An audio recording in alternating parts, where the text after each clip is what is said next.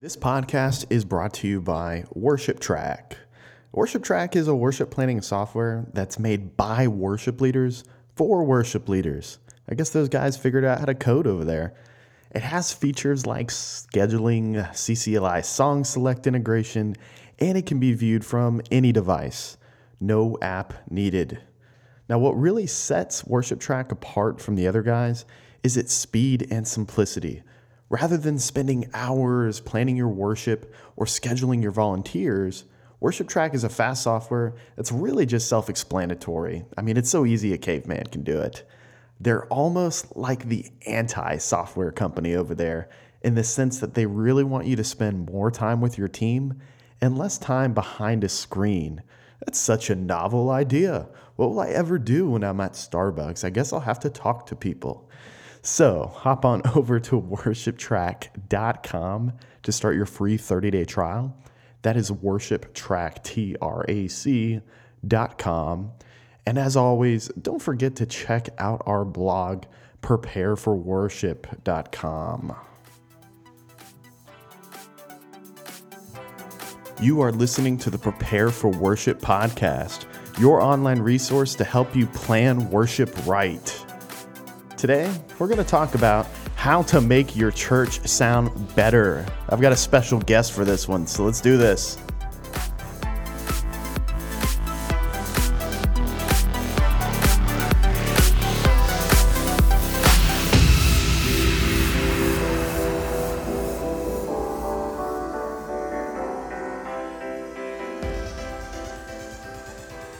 Today, I have Cade with us from Collaborate Worship. Cade has a lot of great content on there. If you haven't already checked out his website, I think he even has a course on how to use the X32 for both beginners and experts. It's pretty nuts. But that being said, let's just go ahead and start this interview. Cade, welcome to Prepare for Worship. Hey, thanks for having me. It's really a pleasure to be on the Prepare for Worship podcast. Man, I'm so glad that we were able to make this happen. Cade, tell us about what you do. So my goal through Collaborate Worship is to help worship leaders and church sound techs become comfortable and confident in what God has called them to do. Mm-hmm. And I especially aim to help smaller churches because there's so many worship leaders and sound techs in this realm that aren't sure if what they're doing is really making a difference. And I just want to show them otherwise. That's awesome, man. Now, obviously, you haven't been a seasoned worship guy your whole life. Tell me about your personal experience as a worship leader. Like, how did you get into it and where are you currently serving? So I had no intention of becoming a worship leader ever. And then I can remember when I was 15, I was watching Hillsong United, one of the videos that they put out. And man, it just hit me. Like, it's like the Lord told me, like, you're going to be a worship leader. And from that point forward is when I started pursuing becoming a worship leader. Okay. I had no skill up to that point. I was like, okay, you know, where do I start?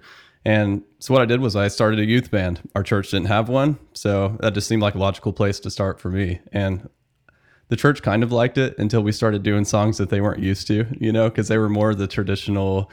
And then we were like bringing in the Hillsong United type of stuff. And they're like, this is not worship and this music does not belong in church. Did you guys play Take It All by chance? Oh, yes, of course. Awesome. Okay, well, keep going, man. So I just continued along that journey in the youth band, tried to overcome, you know, the controversy between the music that we were doing. And, you know, it was a great journey. I learned a lot in those times. I wasn't a very good worship leader then. Like, I was the bossy worship leader that was getting onto the worship band all the time for not practicing. And, you know, gosh, just a quick story. I can remember, like, I had my best friend on the worship team and he was playing guitar and he showed up not prepared one Wednesday night. And dude, I let him have it. And I was like, you're going to sit down in that chair and you're not playing today because you didn't show up prepared. What? I know. It was crazy. So if you read any of my posts on Collaborate Worship, you'll see that I've learned some leadership techniques along the way and I don't do that anymore. But anyway, funny starting point. So anyway, from then, I got married at a young age and I think it was 6 months after I got married, my dad said, hey, I'm starting a church. Do you want to come be the worship leader? And I mean, I was 18 and full of passion and just ready to go. And so I said yes. And so my dad and I started a church together with, I mean, there wasn't another church backing us. We were just from grassroots getting it going. And so that's where I still serve. The church is 10 years old now. And just everything that I've learned along the way of starting from the ground up is what I put on Collaborate Worship. Very cool.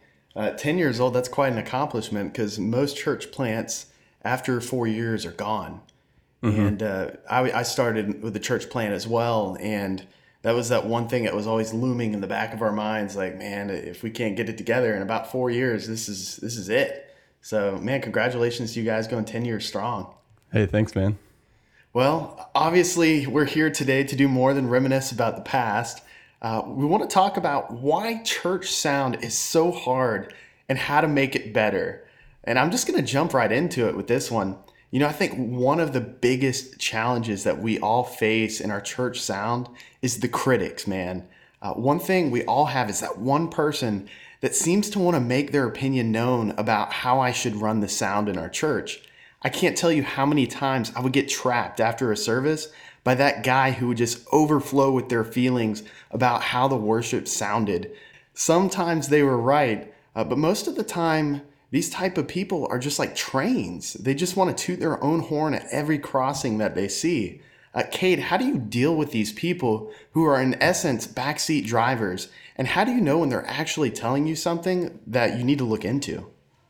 Okay, so first of all, you don't want to take it personally, because the truth is there's always going to be opinionated people who want to be heard. So you might as well get used to listening to it without taking it personal. Mm-hmm. Then before you take action to resolve a complaint, it's best to shelve it until you actually hear the same complaint from multiple people. So I've witnessed a nonprofit organization implement loads of new procedures simply to accommodate one or two people. Mm-hmm. And the result of that was just wasted staff time, overly complicated procedures, and unending frustration. Then this new procedure becomes the way we've always done it, and it's impossible to change, all because of just one person's complaint. So my advice is, don't let this happen to you. Instead, listen to the complaint, write it down, be friendly, and wait for someone else to express the same complaint before spending time searching for a solution. Okay. Well, that's definitely a good way to keep yourself from wasting time, because the last thing you want to do is spend your time and energy trying to fix a problem that's really not a problem. It's just one person's opinion of something. Agreed.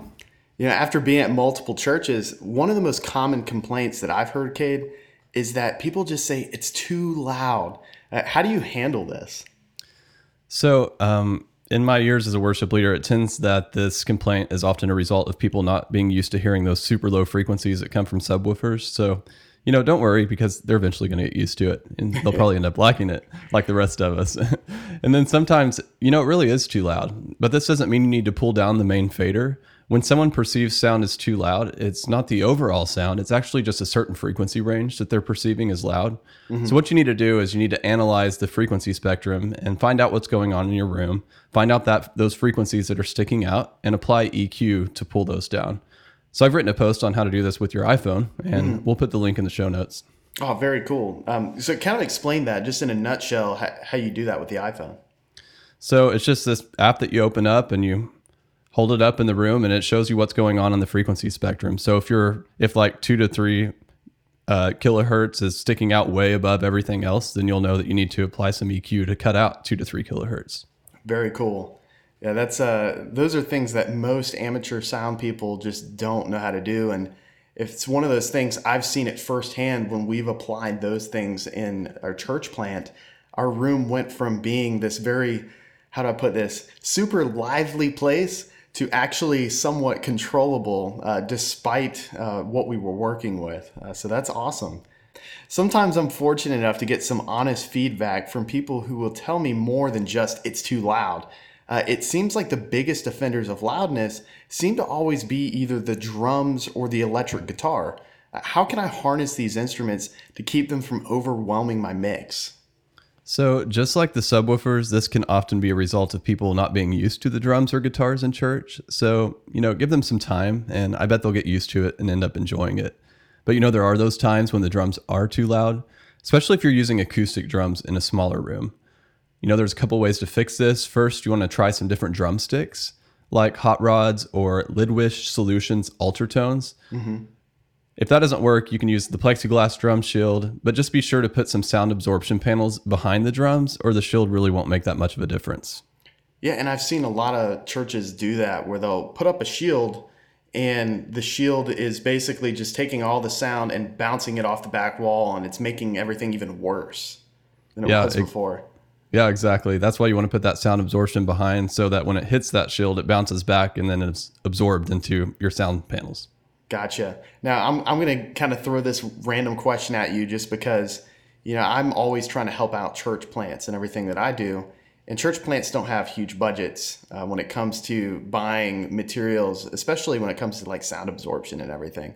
What are some materials that you can think off of the top of your head that someone could throw behind a drum set that would actually help out with that sound? So you can go to pretty much any hardware store like Lowe's or Home Depot and pick up some rigid fiberglass insulation. Okay. And that'll work well. I also have a post on Collaborate Worship about making DIY sound absorption panels. And those are about, you know, like it's less than half the cost of buying them already made. So I can give you a link to those as well so we can put it in the show notes. Awesome. Very cool. So one of my favorite bands lately has been All Sons and Daughters. Do you listen to any of their stuff, man? Love it. Yeah, they have some good stuff. And you know, it's not that their tone is what makes me like them, even though they have an awesome tone. And it's not even the fact that they have super well-written lyrics, even though their lyrics are super scripturally sound. It's the fact that I can hear every single vocal in all their music, whether it's a live album I'm listening to or one of their studio albums. And I think one of the worst things that can happen as a worship leader is you have this awesome worship set.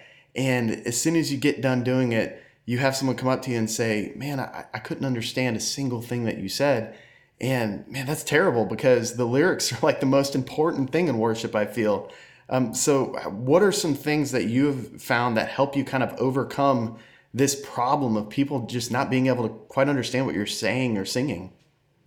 You know, so first of all, if you get complaints about not being able to hear the vocals, they're probably legitimate. Mm-hmm. The lead vocal is the most important when it comes to church sound. Otherwise, I mean, how are people supposed to sing along? Yeah. And actually, I recently went to the Seeds Conference at Church on the Move, and they were talking about how in one of the sound classes, like if you can't hear the lead vocal, then you are not mixing sound very well. So it's good to hear that from one of the bigger churches, you know, because sometimes, you know, you think, you know, the lead vocal is important, but is it really that important? But so to hear it from a bigger church, you're like, yeah, you know, if you can't hear the lead vocal, then you got some things to fix. Yeah. So, you know, luckily there's a few simple things you can do to keep your vocals on top of the mix. And the first thing you want to do is to make sure that gain is set correctly for each vocal. So some mistake gain is volume control, but it is actually a regulator that allows you to get everything on the same playing field before it travels through the rest of your mixer. So simply setting your gain right is going to improve your mix tremendously. Okay. We'll post a link to this in the show notes to an article on how to set gain so you can make sure that you're doing it right. Cool. So another thing you want to do is also use a low cut filter on every vocal. Sometimes it's called a high pass. Side note, high pass and low cut are the same thing.